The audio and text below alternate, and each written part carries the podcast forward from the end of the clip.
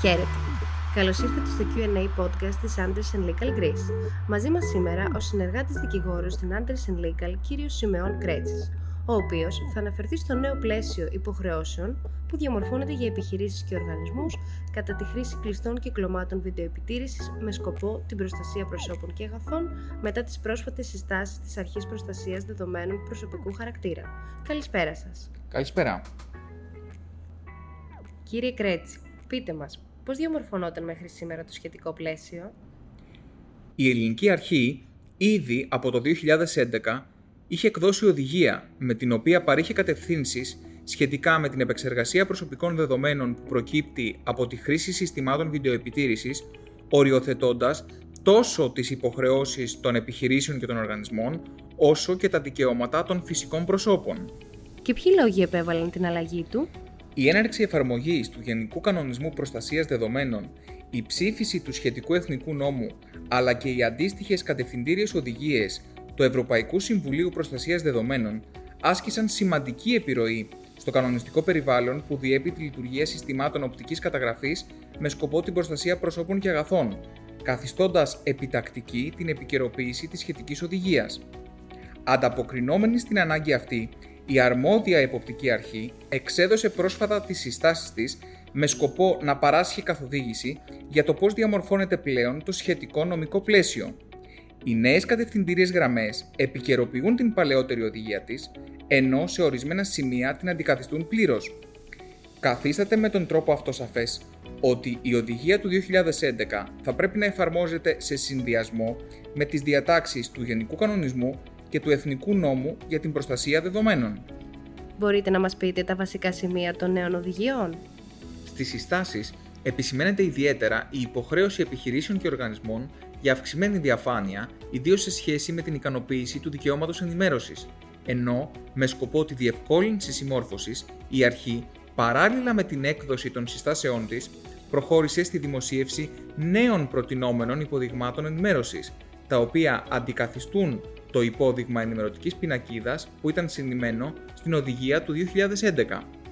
Για την ευθυγράμμιση με τις απαιτήσεις του κανονιστικού πλαισίου προστασίας προσωπικών δεδομένων και την επίτευξη της βέλτιστης δυνατής συμμόρφωσης, η αρχή προτείνει την υιοθέτηση πολυεπίπεδης προσέγγισης αναφορικά με την ενημέρωση των φυσικών προσώπων. Τι σημαίνει όμως πολυεπίπεδη προσέγγιση; Η πολυεπίπεδη προσέγγιση που προκρίνει η αρχή συνεπάγεται την ανάρτηση ενημερωτικών πινακίδων για την άμεση ενημέρωση όσων εισέρχονται στον επιτηρούμενο χώρο, οι οποίες παραπέμπουν σε εύκολα προσβάσιμη αναλυτική ενημέρωση. Το περιεχόμενο των προαναφερόμενων ενημερώσεων πρέπει να προσαρμόζεται κατάλληλα, ώστε να συμμορφώνεται με τις απαιτήσεις τόσο της ευρωπαϊκής όσο και της εθνικής νομοθεσίας. Ποιο θα πρέπει να είναι το περιεχόμενο των σχετικών ενημερώσεων; Οι προειδοποιητικές ενημερωτικές πινακίδες συνιστούν το πρώτο επίπεδο ενημέρωσης και θα πρέπει να περιέχουν τα βασικά χαρακτηριστικά της επεξεργασίας, να τοποθετούνται με τέτοιο τρόπο ώστε να είναι ευδιάκριτες από όλα τα πιθανά σημεία εισόδου στον επιτηρούμενο χώρο και να παραπέμπουν στο δεύτερο επίπεδο ενημέρωσης. Ως προς την αναλυτική ενημέρωση δευτέρου επίπεδου, αυτή θα πρέπει υποχρεωτικά να περιέχει όλα τα χαρακτηριστικά της επεξεργασίας, να διατίθεται σε εύκολα προσβάσιμη μορφή και να είναι ευχερός διαθέσιμη στα φυσικά πρόσωπα. Η ανάρτησή της σε ιστοσελίδα αποτελεί ορθή πρακτική, ωστόσο θα πρέπει να συνοδεύεται και από μη ηλεκτρονική ενημέρωση για όσα φυσικά πρόσωπα δεν έχουν άμεση ηλεκτρονική πρόσβαση. Η παροχή των επαυξημένων πληροφοριών του δευτέρου επίπεδου είναι υποχρεωτική και θα πρέπει να λαμβάνει χώρα χωρίς την υποβολή σχετικού αιτήματος από το φυσικό πρόσωπο. Κύριε Κρέτσι, το πιο σημαντικό.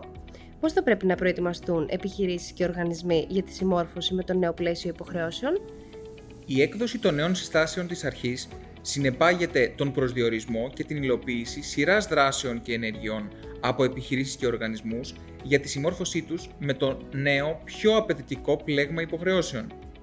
Κάθε επιχείρηση και οργανισμός που χρησιμοποιεί συσκευές οπτικής καταγραφής για την επιτήρηση των χώρων του, οφείλει να εξετάσει προσεκτικά το σχετικό πλαίσιο λειτουργίας και την αντίστοιχη επεξεργασία προσωπικών δεδομένων που διενεργείται μέσω αυτών. Η ανάδειξη των κενών συμμόρφωσης ο εντοπισμός των ενεργειών που απαιτούνται για την κάλυψή τους, η οριοθέτηση του εύρους των παρεμβάσεων αλλά και η αποδοτική ένταξή τους στην καθημερινή λειτουργία επιχειρήσεων και οργανισμών απαιτούν προσεκτικά βήματα τα οποία πρέπει να προσαρμόζονται πλήρως στις εξατομικευμένες ανάγκες τους και να λαμβάνουν υπόψη τα ιδιαίτερα χαρακτηριστικά τους. Θα μας πείτε ορισμένα πρακτικά βήματα που θα μπορούσαν να ακολουθήσουν επιχειρήσεις και οργανισμοί; Συνοπτικά, ως βασικά βήματα συμμόρφωσης με το νέο πλαίσιο υποχρεώσεων, προτείνονται η επικαιροποίηση της εταιρικής πολιτικής χρήσης συστημάτων βιντεοεπιτήρησης, η διαμόρφωση της ενημερωτικής σήμανσης α επίπεδου σύμφωνα με τις απαιτήσεις που έχει θέσει η Ελληνική Εποπτική Αρχή, η παροχή ειδικής ενημέρωσης με κατάλληλο περιεχόμενο προς τα φυσικά πρόσωπα, όπως επισκέπτες, πελάτες, προμηθευτές, σχετικά με την επεξεργασία των προσωπικών τους δεδομένων που προκύπτει από τη χρήση των συστημάτων βιντεοεπιτήρησης. Και τέλος, η χορήγηση ειδικής ενημέρωσης προς τους εργαζόμενους σχετικά με τη λειτουργία του συστήματος βιντεοεπιτήρησης στον χώρο εργασίας.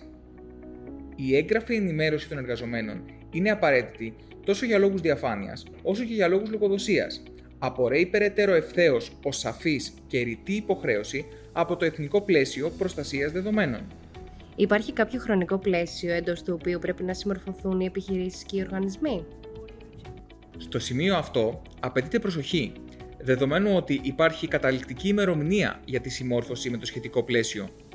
Η Ελληνική Αρχή, αναγνωρίζοντας την πολυπλοκότητα και το κανονιστικό βάρος που συνεπάγεται η προσαρμογή και η ευθυγράμμιση δομών και διαδικασιών με τις νέες συστάσεις της, καλεί επιχειρήσεις και οργανισμούς να συμμορφωθούν το αργότερο έως 9 Αυγούστου 2020.